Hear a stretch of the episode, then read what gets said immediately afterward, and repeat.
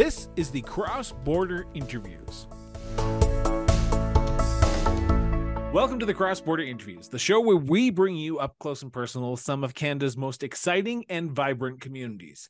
My name is Chris Brown, and I'm your host for this exciting journey.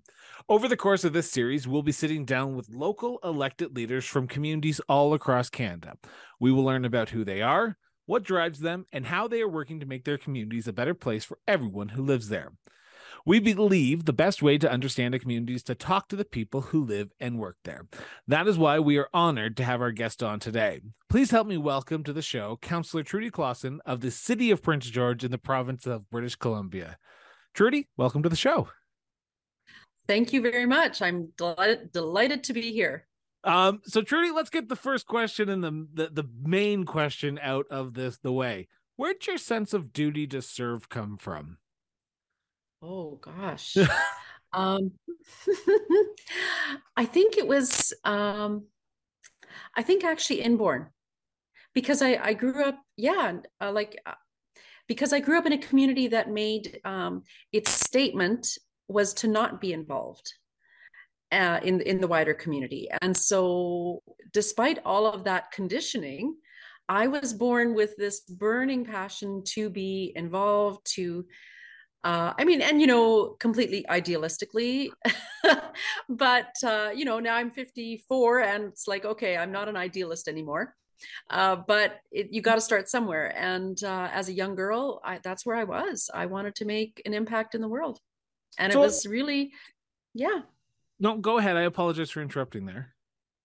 Yeah, it was it was not something that was acceptable in the community that I grew up in, and it was actively discouraged. Um, so what do you mean by actively? What, what, what do you mean actively discouraged? And I apologize because I, I want I'm we're going to talk a little bit about your upbringing and wh- what brought you to municipal politics, but was politics not discussed at the dinner table or are you is there other issues that i'm not seeing here? Because anyone who knows who dis- anyone who knows who listens to the show i don't do a lot of research because i want to learn from my guests like my viewers are learning from the guests. So what do you mean by discouraged?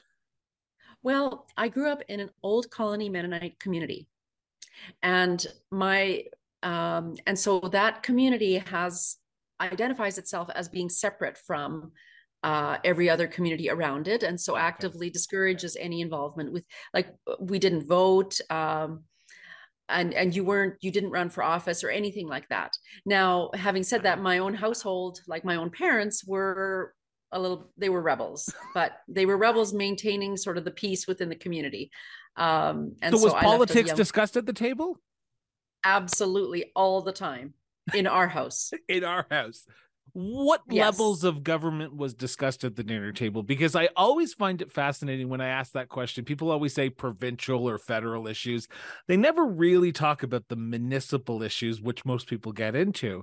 For you at the dinner table were your mom and dad talking about those federal issues or were they more talking about those local uh, community issues that people were facing? I would say both in that in the sense that the, the the politics of how our community was run. Like um, old colony Mennonites don't live in a commune like Hutterites do. Uh, if your if your listeners are familiar, but we each live in our own uh, properties, own homes. But the community is very tightly um, controlled just by virtue of you know everybody belongs to the same church and there's an expectation of how you'll behave. So that was often and and that did have ramifications in in local politics in the sense of this is how we run our community. So, yes, that was discussed. And as time went on, actually, my parents did actually become involved in the local, you know, it wasn't it wasn't permissible per se but my parents did become involved in the local egg society this was in northern alberta um, but at the dinner at the dinner table most of the discussions were about about our own little community but also provincial provincial and federal politics, all of it actually. So how does a yeah. how does a little girl from northern Alberta who is discouraged from getting involved in politics wind up on the city council of Prince George, British Columbia? That is the most it's... convoluted question I've ever asked, but I'm asking it to you. well, um I, I mean, you know, this little girl, she had great teachers in her little elementary school. It was a public school that we all went to. And um, I would have to say that the teach, like, I mean, besides my parents being, you know, always pushing at the boundaries. I mean, they were at the lowest totem pole in the in the community because of their they were rebels, um, sort of maintaining the peace sort of but they were certainly if you wanted to consider it on the wrong sides of the track in the community. Um, and and so education was encouraged and of course political discourse always at the dinner table. I and um, my teachers were always encouraging to me and when i got married at the ripe old age of 17 to a husband that uh, had a great deal of respect for my individuality. And so we left the community at age when when we when i was 19 with our firstborn. And um, and so we ended up we moved to bc where we had uh, it was sort of interesting how that happened. It was sort of like we were t- my husband and i were talking about oh maybe we should consider moving because we just didn't see a place for us in our community. And I think two or three days later, we didn't tell anybody because you wouldn't tell anybody that. Um, two or three days later, uh, a relative from BC called us and offered us offered my husband a job. So two days later, we were off. And I, I, I find always... this a conversation very fascinating, and I do apologize if I ask some inappropriate questions during this. It's just I, I don't know what's inappropriate and what's not in today's society, so I mm-hmm. always find I'm not I very always... sensitive. I'm okay, not sensitive. Okay, that's good to hear. So, okay, I'm going to ask this question, and it's it, uh, this just came to the top of my head while asking this. Northern Alberta, BC let's be honest there, there there's a you there's a large social demographic that is different from northern alberta compared to bc what were there other options on the horizon or was it that you said your cousin called you up and said we have a spot for you we have a job for you and you said nope okay was, let's go. No it was truly that. It was that phone call okay. that brought us to bc nothing more. Yeah. That is a that, who would have thought? I, I, I'm fascinated. We were, we were young and foolish. What can I say?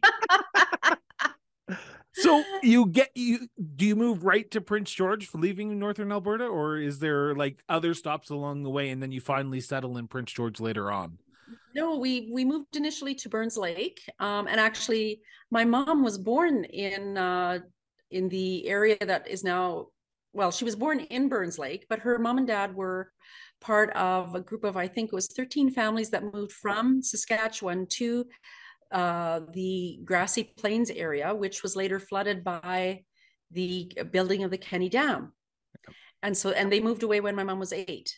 So, uh, but no, nevertheless, there were a lot of Mennonite families that stayed in Burns Lake, and so we actually, I actually had extended family there um, and so that sort of brought us to that that's who who invited us to come work there.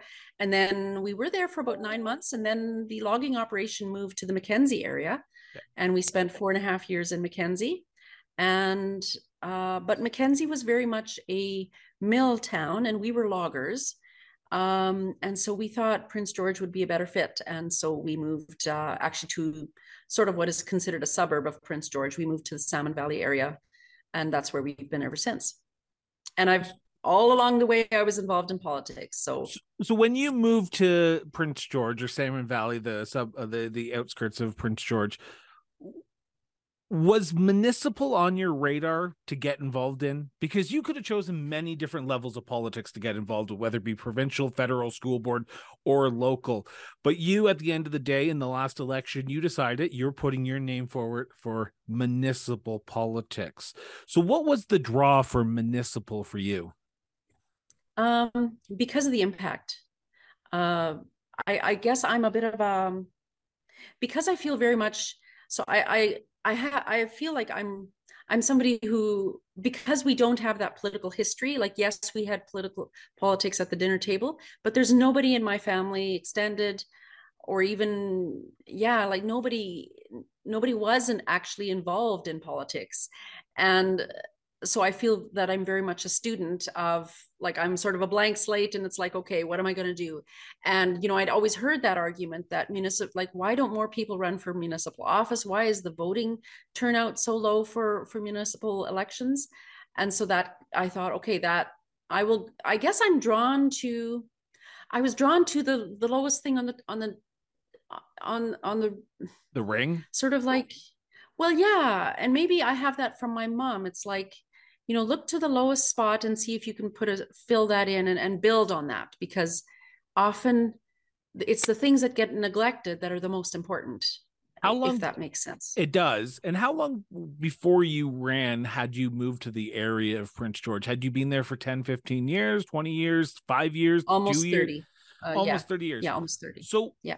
that it begs the question what happened what happened to finally that switch go off when did that switch go off in trudy's head to say you know what this is the year this is the year that I'm going from being the political volunteer to the person who helps to being on the sidelines in politics to say, I'm getting involved. I'm putting my name on the ballot because I believe I'm the best person. Was it people asking you, or was it just a thought in your head one day? Well, it's a, a combination of all the above. Um, I, in 2018, I actually ran for school trustee, but I was a virtual unknown. Uh, I, I knocked on, I think, around 2,000 doors and got within, I think, 400 votes of getting a seat at the school district. Um, but what made me decide to switch to municipal politics was like, I know that so much of what happens in, especially in BC on school boards, it's like the ministry decides so much of that, right? And while there's certainly very worthwhile work to be done and and is being done, I I was okay. So here's a bit of history. Um, I had actually, I'm a homeschooling mom. We had six, we had six kids. My husband was the breadwinner. Um, I mean, I mean, I certainly helped because we were self-employed, and so I was the the bookkeeper, the payroll manager, the uh, fi- uh, financial HR, everyone. Everything and i did i did parts and supplies and delivery and all of that kind of stuff. So i was very much the typical logger's wife but i also homeschooled all of our six kids. And so um, it was just our last child that spent two years in the public school system and and that's when i ran for uh, for trustee. So i thought okay you know what? Yeah, yeah public school system is probably not the best fit for me.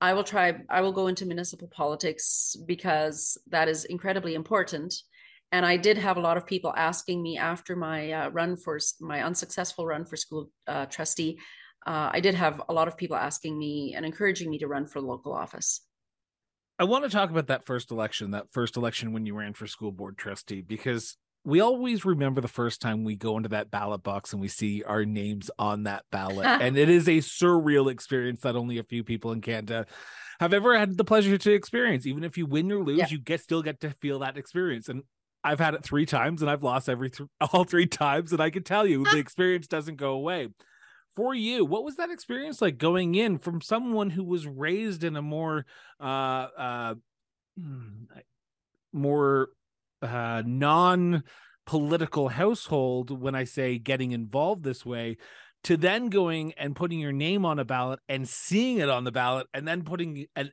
X beside your name. What was that experience like? or check That was really I mean, you know what I I mean it certainly was unique, I think. I mean, certainly I mean, it was pretty significant to me, but but I think most people who run find that right regardless of whether where they're from they all make that comment like ooh it was weird to see my name on the ballot or like oh my goodness i voted for myself how much of an ego do you have to have to vote for yourself some days right you you honestly yeah i mean there is certainly a bit you, you would never go into this if you didn't actually think that you had something to contribute so agreed you know, but, yeah. But for you, was it was a surreal experience? Did it change the second time when you saw your name? Uh yeah, it did. Yeah. Yeah. second time was easier.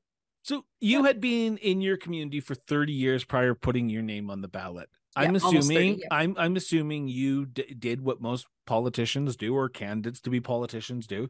You go out and talk to your community during an election period. While there are macro issues, healthcare, education, infrastructure. What were some of the micro issues, the small individual, into uh, the personal issues that you were uh, approached with when talking to citizens of Prince George? Well, so for this campaign, I knocked on the doors of businesses because I knew that I, as um, as a former business person myself, and just with uh, my own thinking about politics, I, I I have a clear understand. I really understand that business is what makes our economy happen, um, and and I mean we we all every every aspect of our society works together. But I mean, I I'm I sort of land on the business side in in the sense that we need to encourage businesses, we need to encourage uh, business development and all of that. Um, and maybe and maybe ask me to drill down a little bit more if I'm not answering your question. So when I when I the reason that I ran uh, basically for for municipal politics was we had lived in the area for almost 30 years and we had not seen the the the population grow. So Prince George when we moved here was at around 75,000 and then we went through several times where the population dipped and we actually had to find new friends twice because they all moved away. And that really hurt. I mean it it it hurts your family. It it and it's it's hard. It's always hard to make new friends. So that's why i ran because prince george was not growing. It wasn't providing the opportunity. Despite its uh, untold uh, potential we were not seeing that opportunity to develop here to grow our city and so we're still like i think I mean, some people are saying, well, not like we have a real resistance to filling out the census, but we're still only at about like maybe 80,000 people, while all the other northern cities that we're acquainted with have grown over the last 20, 30 years. And so, what is it with Prince George? That was my sort of, that was were people sort of saying reason. the same thing at the doorstep? Or yes, at the business and, and a lot of our friends. Although, see, so when, um, so going to the businesses, my my my my thing that I that like my sort of pet thing was um, we need to grow our economy, we need to grow our city, we need to be more business friendly. Um, and however, there were two things that came up time and time again at the door, and that was we had had this massive pro- a number of projects had been uh, that the city had managed. There were massive cost overrun, cost overruns associated with them, and one in particular, we had built uh, a parkade and that was had started off with a 12 million dollar budget and we ended at 32 million so that's a lot of money in a city with a budget of around 170 million. And so that that was top of mind for everyone. But also what was top of mind for everyone was our downtown situation because we have roughly about two i mean this is sim- the same in so many other cities. Um, we have roughly 200 uh, people that are living downtown homeless. Um, and because of the nature and you know and i've learned a lot over the past two years because of the nature of the drug addiction and and especially um, it's not it's not pretty. Like we're not used to seeing this much garbage down downtown. We're not used to seeing tents and encamp and little encampments and um, you know overnight shelters being built in doorways. And prince george never had uh, you didn't see businesses with um, i mean so many of them have constructed what i like because have some they've constructed basically hostile architecture in order to prevent, protect their properties and their doorsteps. And so those were the the actually the downtown issue was the thing that came up every single time. It didn't matter where in the city i was canvassing businesses. They said okay yeah yeah you're going to grow the economy and you are in favor of of uh, developing our natural resource sector but what are you going to do about the downtown? That was the question every single time. Were you shocked at that no actually i wasn't because i knew it was really bad we're going to be talking about the city in segment two of the show, but I want to continue on with you for a few minutes, if that's okay. And I want to go back to election night the first time that you get that little blue check mark beside your name. All the chips are on the table, everything you've done, all the hard work you've done going out, knocking on doors, talking to people, talking to businesses are all put to the test because on election night, after the polls close, you can't do anything but sit there and wait. And the wait is the worst part about the whole experience of about elections. For you, when that ne- announcement came in that Trudy Klassen was now councillor elect for the city of Prince George, what goes through your head? well, it's sort of like, oh my. I mean, you really, and really, you don't know, right? It's it. Um, over time, I think it becomes more real. Um, that night, it was really interesting. uh, we were I, I hadn't known what to do exactly and you know i didn't have this amazing huge really well organized campaign team because i had no idea how to do it and but anyway a friend of mine one of my friends who'd helped me on the campaign said well then why don't you come over to our house and and because i was out uh, oh gosh i don't even remember what i was doing during the day but anyway so we went to her house and and uh, we thought that we were online and and like we're going to get the election results coming up all the time. And we didn't and it's like okay it's like 10 after 20 after 8 and we still had no clue. And and then we got the preliminary results or the first results and it showed me i think at number 7 out of 9 or 8 and it's okay i'm on the chart but you know we weren't getting updates and weren't getting updates. And then at and then suddenly my sister from alberta uh, sends me a message and says trudy you won you got your seat and it's like well what do you mean how do you know? Well, she had her learned in Alberta before I did even here. um, and we had several devices loaded up that we were sort of following, and I don't know what happened. It's an interesting thing, but anyway, so my my sister from Alberta let me know that I had actually won my seat.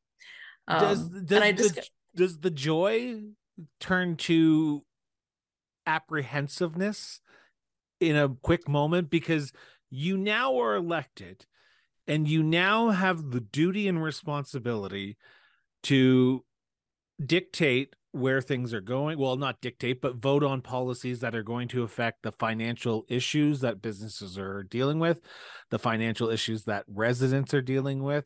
You are going to be passing budgets that are going to be uh, uh, dictating service levels in your uh, community how much of a weight and responsibility goes on your shoulders after that joy and excitement wears off and it goes okay now the real work begins.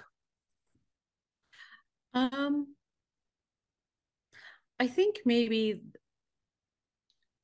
maybe because i've always lived my life with a lot of weight um and i welcome that weight i had six kids right? Yeah and i raised six children um and i really always felt the weight of my responsibility as a mom.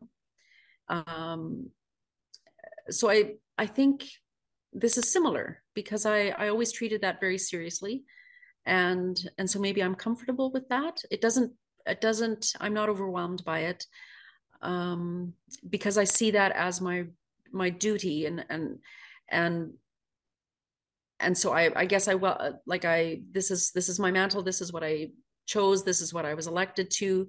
So that weight is part of the job. And i knew and maybe i'm just so practical um and i'm not uncomfortable with the fact that i like i know i'll i'll make mistakes but i guess i'm comfortable with that. What was the biggest learning curve? Because a lot of people who want to get into politics always wonder what it's like on the other side other side of that council table. For you what was the biggest learning curve and what advice would you give people who are thinking you know what? I want to get involved but i'm not sure if i'm up for it because i don't know what it's like. For you who's now in it what's it like and what was the learning curve like?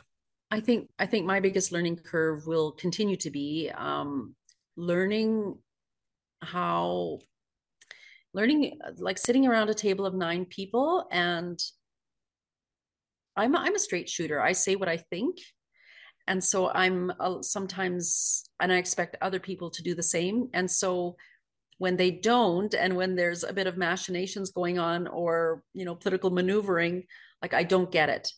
Um, because to me, it's like, say what you, th- like, I have no problem developing and making alliances with people that I agree with. I don't have to agree with everything. Like that's how I operate, but learning that not everybody operates that way. And so that I guess political machination aspect is the thing that I will be needing to learn the most and and learning that other people look at things differently and and see things in a in a more political way whereas I just I, I I don't. I just see okay, what is the best thing for the city, and how can we all work together to get that done? Um, I, Correct me maybe, if I'm maybe, wrong maybe here, just... and I, I, apologize here, but is the city of Prince George elected at an at-large basis for their councilors? Yes. Or okay, they are. Okay, because that that that doesn't. I don't need to ask those questions that, that are going to follow up here for a second. Yeah. But municipal levels of politics is a unique entity in itself. Unless you're in lower mainland BC, downtown Montreal, you're not in a party system. You don't have allegiances no. to a party. You are an independent getting elected to represent your city.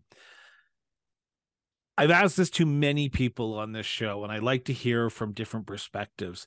How much respect comes into the play? How much? How much does uh, respect come into play as a municipal councilor because you may not agree with every single councilor who sits around that table on 100% of the issues but you have to respect them that they were elected just like you to do the job and put forward. And sometimes your side will lose and sometimes their side will lose but at the end of the day you have to respect each other enough that uh, the chips are where they are and the issues that you've put forward and voted on may not come out your way or may come out your way. Does respect come into play in your job Oh, I think it absolutely does. Um, I think that's not that's that's not my weak spot. I think I don't have I don't have a, an issue with that.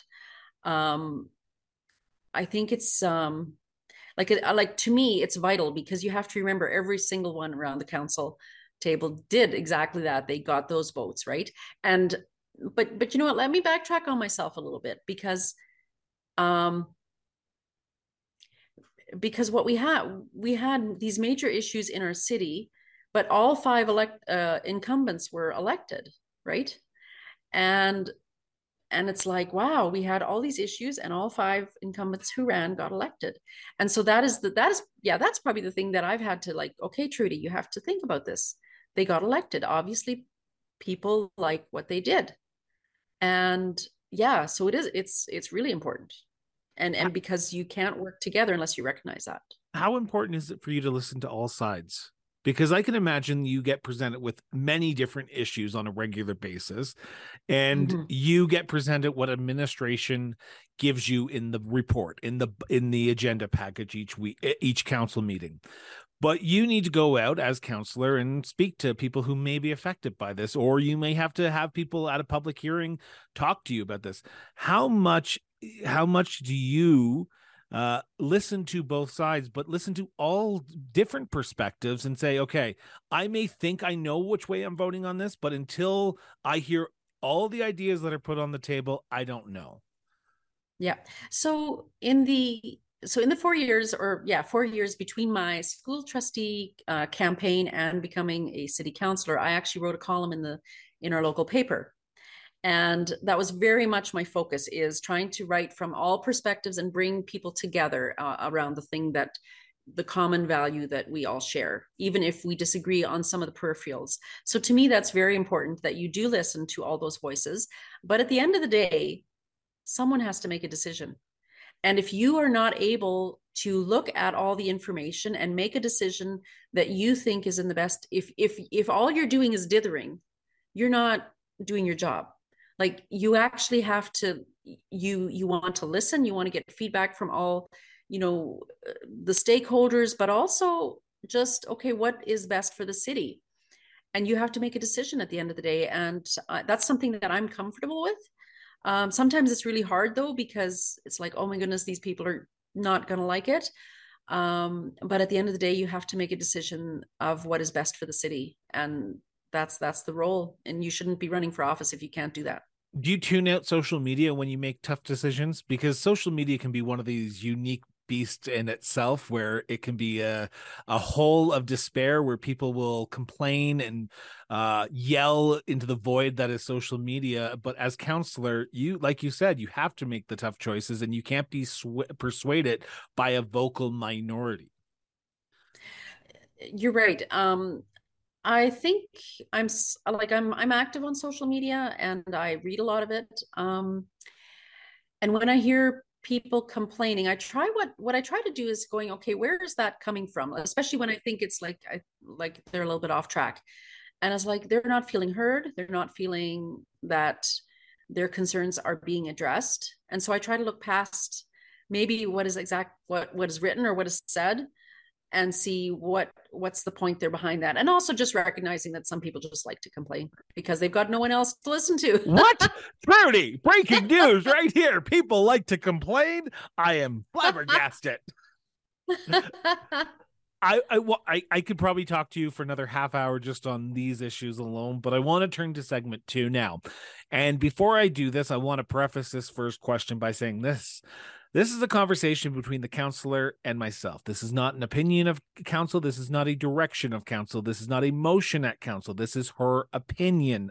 And we seem to always get a lot of emails about this one. like every oh, episode, yeah. we get at least two, three emails saying, well, that's not talked about at council. Well, it's her opinion.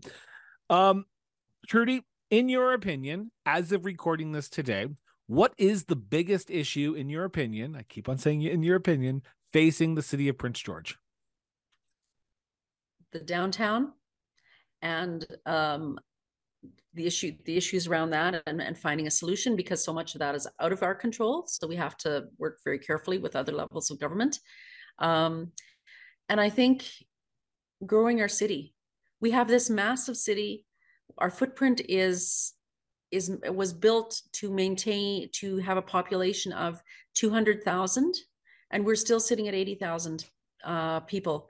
And so the cost of that, like that's why I ran on the thriving city and developing our natural resource sector because we need to grow our city. The infrastructure costs are massive and it's being borne. So that's why our taxes are are are high and people are complaining. I, I because we've got so we're so spread out. Um, and all of our uh, like the infrastructure in the ground is like was built in the 70s and 80s and so it's aging and so we have we're looking at these massive costs coming up and if we don't want to have have to put that burden onto the 80,000 people that are living here and, and of course the business uh, sector then we need to grow the city so that we can afford to actually replace that. So this is where we get a little bit of a political not political as in like oh provincial politics or federal politics but this this is when the political questions come out trudy you talk about the downtown city core and i want to know from your perspective what do you do? And i think there's a lot of people who are saying okay you were elected you knew the issues. What have you done mm-hmm. since being elected to try to start that conversation to address these issues that you heard at the businesses but also work with your provincial federal outside levels of government to address these issues that are happening in your city um, so I've been trying, I've been continuing my learning about the issues and, and I've gone to um, a lot of like information sessions, that kind of thing. And I know that that's like, like I'm, I'm impatient by nature. And so it's like, oh, I would have liked to solve this yesterday. Um, but everybody's saying this is not solvable in one day it's not so it it will be a slow process and i know that we've got something i have not had time to read my uh, council agenda for monday's meeting but i know that there is a proposal to develop a permanent well not a permanent a temporary more permanent encampment area in the city um, to reduce the amount of spread out encampments that we've got uh, developed. And so I'm, I'm going to be reading that and, and you know figuring out if if that's something that i can support.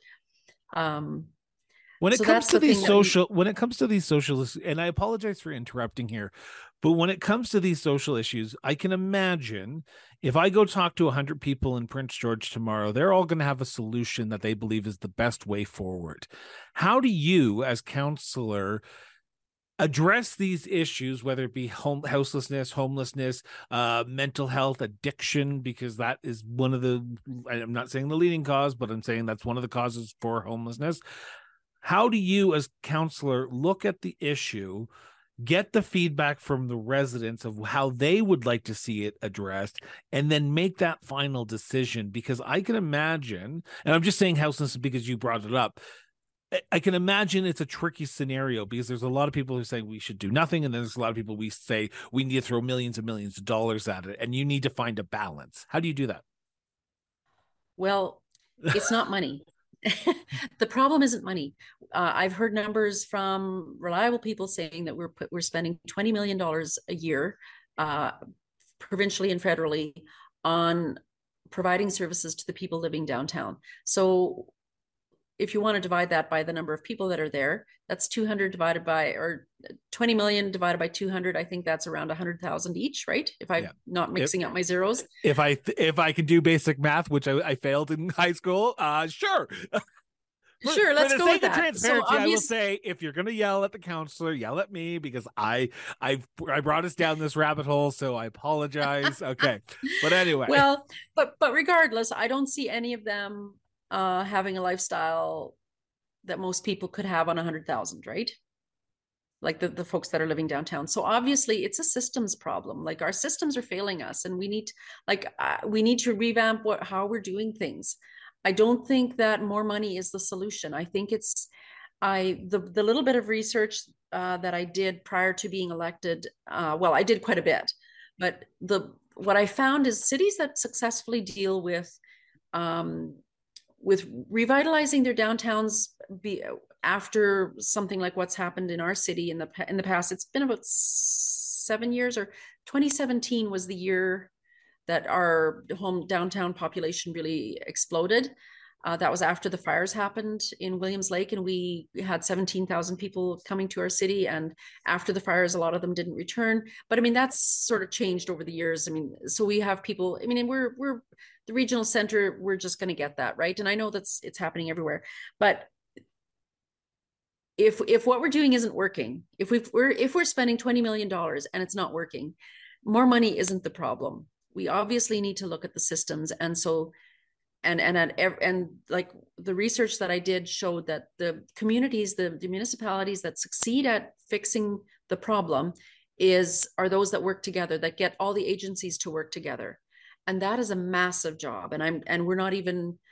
Um, I I I would say on that part we haven't even begun to scratch the scratch on that, even though we would like to, but it's hard you talked about growth and there is a large push over the last i'd say year two years since uh, the pandemic uh, for growth of communities people are coming to large regional centers from smaller communities now and with growth comes housing. Housing is a big issue that a lot of communities are facing right now. Mm-hmm. um, i know you didn't talk about housing but i want to just ask the question because it seems to be the topic of discussion federally and provincially right now. Is prince george set up for that growth when it comes to people moving into the community and being able to find an affordable house or a house in general we are we are a great place to come and we welcome all builders to come here because our our permitting times are really low are low in comparison to many other uh, especially uh, places like vancouver. So come here build here. Uh, we have a lot of people that need homes. Uh, the most recent housing survey that we did had us had us being short 10000 units. Oh wow. So yes we are short and yes our house prices have gone up. Um, i don't expect that they're going to come down much even but i know that um, uh, our mayor has been uh, he's trying to do some research around this and and trying to find find ways that we can build homes that are more affordable for first time home buy, home buyers. And uh, and one concern always that i have is that as we're looking at uh, building uh, maybe smaller homes to make it more available to first time home buyers is we don't want to develop neighborhoods that are made up of exclusively small homes we need to think about uh, like i'm really in favor of um, what's the term? Multi like many different kinds of housing in, yeah. in neighborhoods. Does nimbyism uh, come into play into uh, prince george? Is there a lot of people who say nope we don't want to grow. We like the way that we are. And how do you balance yes, and, that and, aspect? Well i'm gonna i had a friend actually say oh I, I, don't want my neighborhood to change. I don't want you know um, multifamily housing in my neighborhood it's going to change the dynamic. And uh, so if if they're listening here's my response to that. Your community has changed. Your neighborhood has changed. When uh, 20 years ago when you moved there there were probably young families there with small children. Those small children have grown up and are now in university. They're not playing on the street on the bikes. Yeah. and if we put in a few multi uh, multi-family housing units uh, in that area, you might actually get the kids back. Uh, you might actually be able to keep your elementary school open. Uh, there's so many reasons to um, to change and adapt because it's um, because because uh, change happens regardless. And yes, NIMBYism is a massive problem. And it's like, come on, people, things change, and just because you know people are talking about actually making change happen doesn't mean that it's not going to that change won't happen if if we don't talk about it. It, it happens all the time. You you've talked about growth you've talked about the downtown core you've talked about solutions of how potentially we can start looking at different ways to address these issues. But if i go to your community tomorrow and i ask 100 people that same question what is in their opinion is the biggest issue facing them they may tell me the downtown core. They may tell me houselessness. They may tell me growth. They may tell me this that or the other. But then they're going to get down to the micro issues. The I have a pothole in front of my house and it is the mm-hmm. worst thing in the history and I need the city to fix it and I'm not sure if it will. Or I want a better park in my community in my area because my kids need better access to parks so on and so forth. As councilor and as council, you have to take the city as a whole and grow it as one but you can't forget about the local issues, the people who've elected you, the independent yeah. issues that people are facing. So, how are you, as councilor, balancing those issues? Because I can imagine when it comes to a budget, which you, I'm assuming you just went through because we're at the beginning of the year. Um, you have to look at the growth of the city, the city as a whole, but you also have to balance that city as a whole issue with the individual issues. Have you found that balance? I think I think in terms of um, of those everyday issues, I think our staff does a really great job of dealing with that. Do you hear about I them think, often? Yeah, we we occasionally get uh, emails. um, because you know, occasionally, Trudy, come on. Yeah, I know. Well, you know, I think I think to be fair, our, our staff do a great job of dealing with most issues, but we do occasionally get issues like uh, snow removal. People don't like the way we do snow removal. Um, uh, and then I re- recently went on a ride along with the RCMP and and um, for for an evening uh, until I think eleven o'clock at night. I wasn't brave enough to stay till one, but um, or maybe I did. Maybe it was one. Yeah, I think I was. It was till one. Anyway, and he was from uh, Newfoundland, and he said, "Oh, St. John's has much better snow removal than Prince George, but but they don't do sidewalks." right they when they're plowing snow they don't have windrows in the middle like we do they but but they also don't have sidewalks then their their sidewalks aren't plowed in the wintertime so wait, wait hold, on two seconds prince george plows people's sidewalks yeah well not not to their house but along the sides of the street Oh, okay. I think meant like the ones in front of people's houses. I was like, can can you come do that no. in Calgary? Because I don't have to go outside. like, come but, on. go but ahead. one thing that we do do is we open driveways. Oh, okay. So you mm-hmm. remove the wind. Wow. That's a yeah. I know when we I worked in a pretty... miss. Mm, yeah. Okay. Yep, yeah, but but we do have a lot of pothole potholes. We do, um, and you know, I mean, that's part of just you know northern city living right? So but those issues are important to people right? Even if it, it they, they may totally seem like are. an annual thing that you're going to have to deal with over the next four years of and it's, no removal and, you have to deal with them. And it's going to get worse. Uh it's going to get worse. We had a almost 8% tax hike this year Whoa. The, like that the previous council had put together like that budget that we just voted on. Um but i can tell you that we're actually spending less on road rehabilitation than we were the previous year because our increase in that budget was not big enough to allow for inflation. Where was that increase from, if you don't mind me asking? And I apologize. It's just 8% seems like a very high number when it comes to municipalities. It was. So we had one year of 0% increase. Okay. And then and the next year we had uh, 3%. And this was happening during a time when we had you know for the for the things that a municipality uh, buys it was around our inflation rate was probably around i think it was around between 8 and 11 percent hmm. both like both those years. So we're behind. So that's why we need to grow the city I can imagine. And do people want to grow the city? Like, are you hearing people saying, "Okay, you know what? I don't want to see an eight percent increase ever again. I'm, I'm, I don't want to see any increase, but like, I'm comfortable with a one or two percent compared to an eight percent."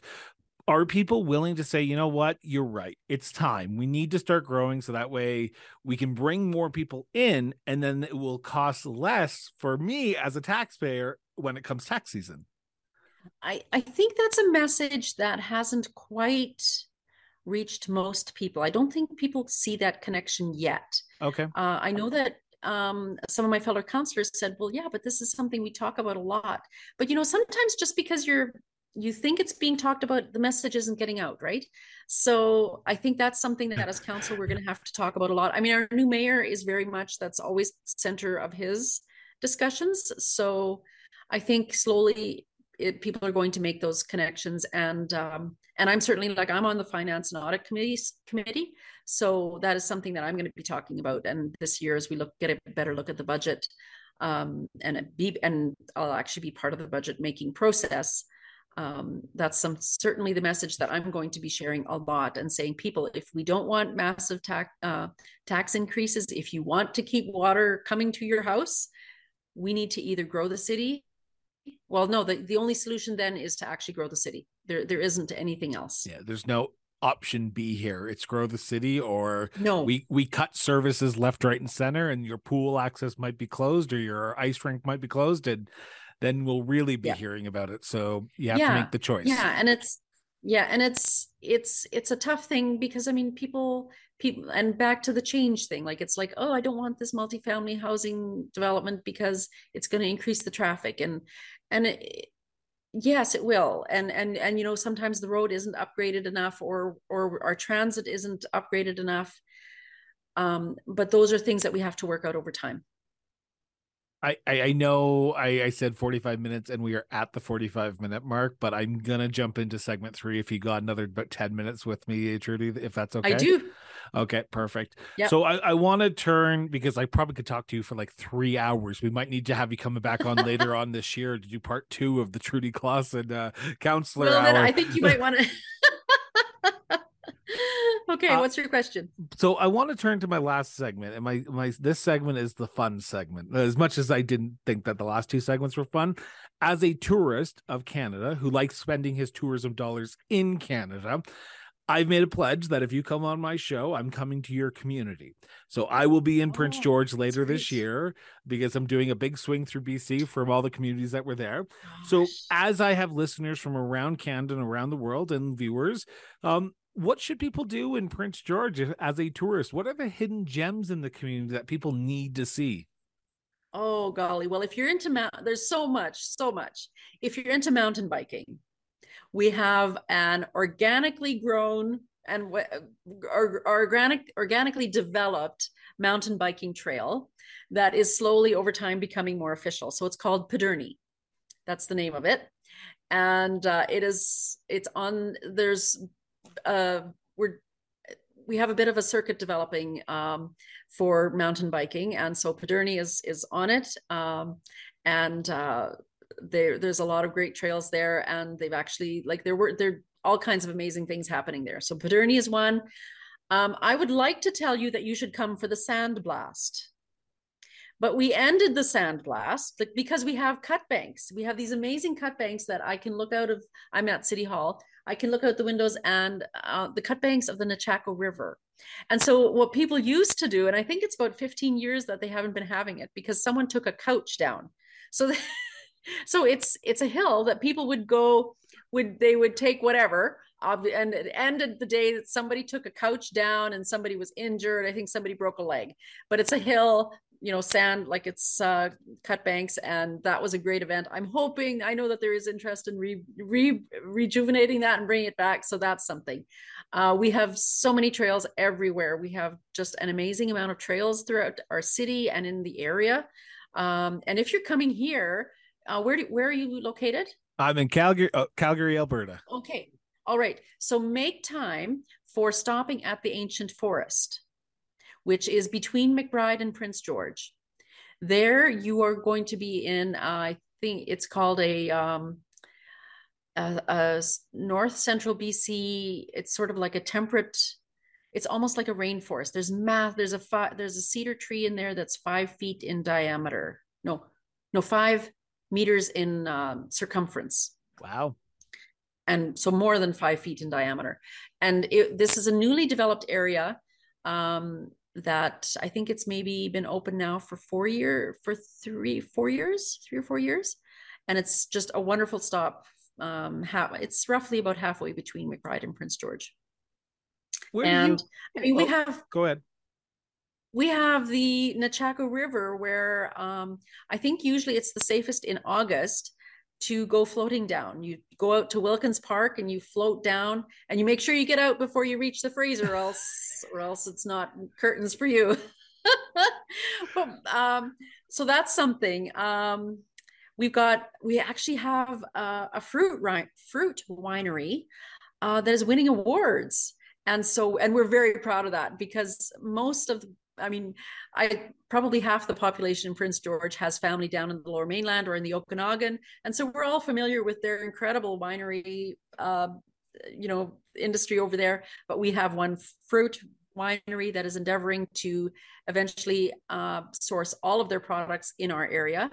Wow. Um, and they have this amazing, I think it's their strawberry rhubarb wine that gets awards every year. And, and it's on a beautiful location. It's a beautiful building. You got to go there. Where do you go? Where do you go after a stressful day of council or a long day at work? Where do you go and decompress in the city? And before you answer, you can't say your house. You have to say somewhere okay. in your community. Where in the community? Because every councilor or mayor wants to say their house. I'm joking though, but where do you go to decompress in Prince George?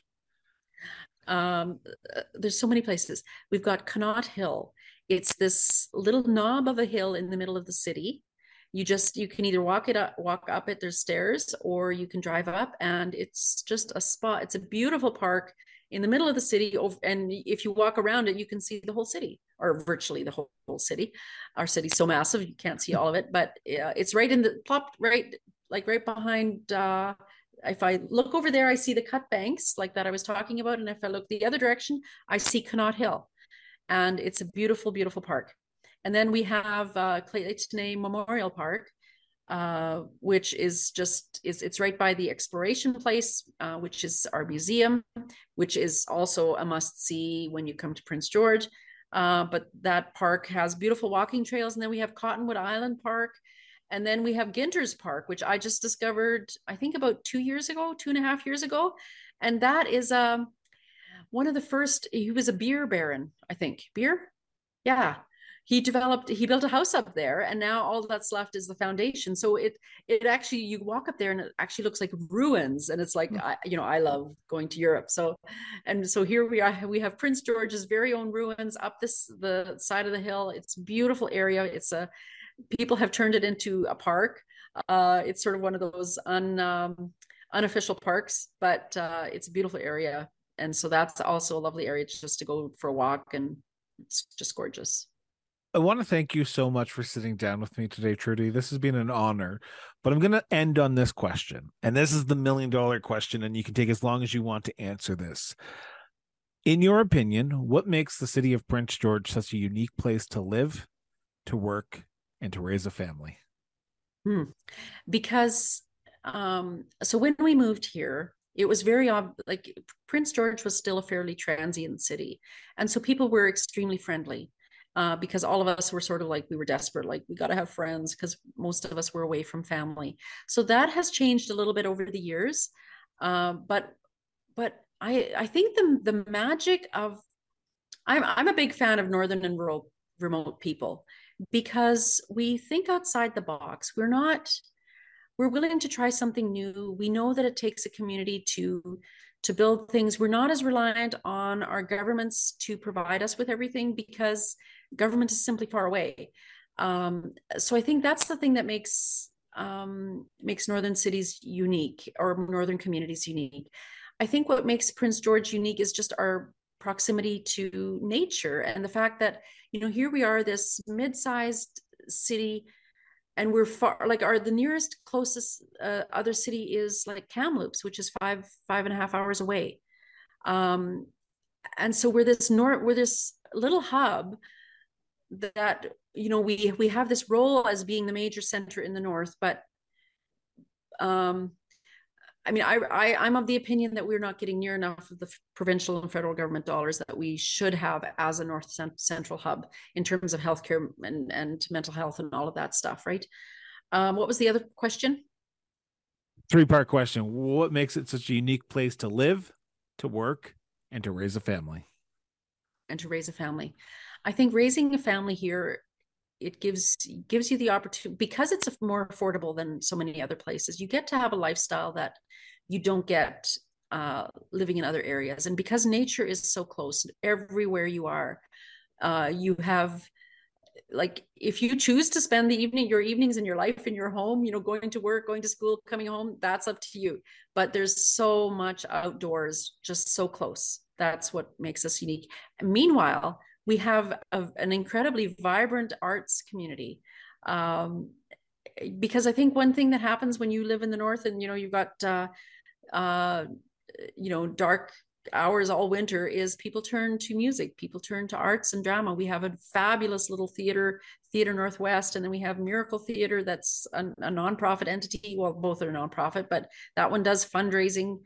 Uh, we have all like we we have a really rich community and we have really awesome restaurants well you've painted really a, a, very uh, colorful picture that i'm looking forward to experience it firsthand while i'm up in prince george later this year um, but I want to thank you. I, know I said thank you beforehand, but I want to honestly thank you. This has been an honor to have you on the show to talk about your community of Prince George, yourself, your upbringing, and some of the issues that are facing your community because we often forget about municipal politicians. We often forget about municipal governments on the national stage and we need to start shining a light on this. So thank you so much for helping me shining this uh, spotlight on prince george but also on the bigger municipal issues that are facing these communities. So thank you. Well and if and if you will allow me just um I, I will also say Prince George is a great place to come and build and invest. We are at the center. We've got LNG coming through. We've got the WAC Bennett Dam happening. This is the place. We are. Uh, we have our airport. Uh, we have an international airport. Um, there's so much potential here that I really hope that if you've got listeners that are in the business world and they want to look for a place to invest, come to Prince George. We are at the center, at the crossroads, uh, just a great place to invest and of course to come visit it's um it's just lovely. And there was one other thing i think and i forgot so i'll think of it you know in an hour. So with that i want to thank uh, councillor Klassen for sitting down today and speaking with me. And i want to remind everyone get off social media for at least five to 10 minutes a day and go have a conversation with somebody. You'd be surprised at how much it can help you, help them, and help us as a society grow. So, with that, this has been the Cross Border Interviews with Chris Brown. Have yourself an excellent day, and we'll be back again tomorrow for another great interview. Till then, just keep talking.